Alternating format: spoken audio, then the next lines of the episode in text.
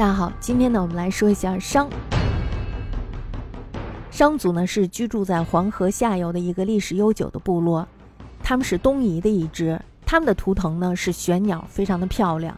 那么在夏末的时候呢，商的势力开始由黄河的下游往中上游发展，它主要就是为了渗透到夏的统治地区。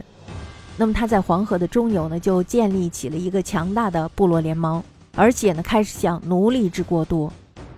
公元前一千六百年的时候，成汤灭夏，建立了商朝。成汤在建商以后呢，他就吸取了夏朝灭亡的教训，实施以宽治民的政策。他非常的注重农业发展，同时呢又征战四方，把这个疆土呢扩大到了西部低还有羌的地区。那么商朝的统治呢也逐渐巩固了。但是呢，到了商朝末年的时候。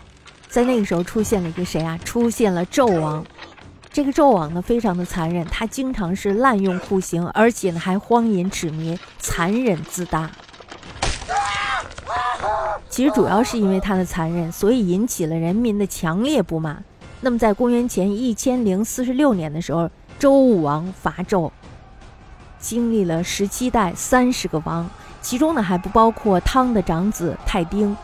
存在了五百多年的商朝终于灭亡了。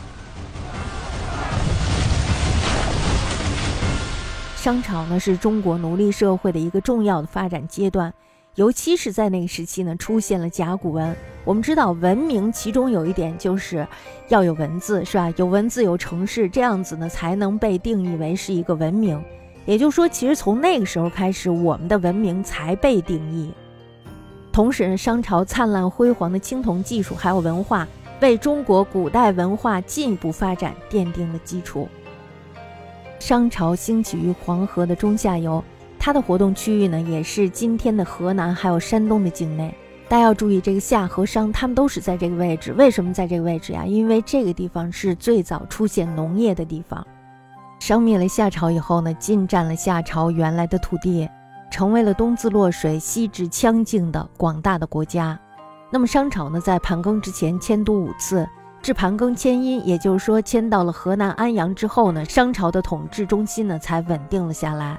我们再来重复一遍：成汤呢于公元前一千六百年灭夏建商，到公元前一千零四十六年的时候，商朝被周武王所灭。从汤到纣经历了十七代，其中呢经历了三十个王，一共存在了五百五十五年。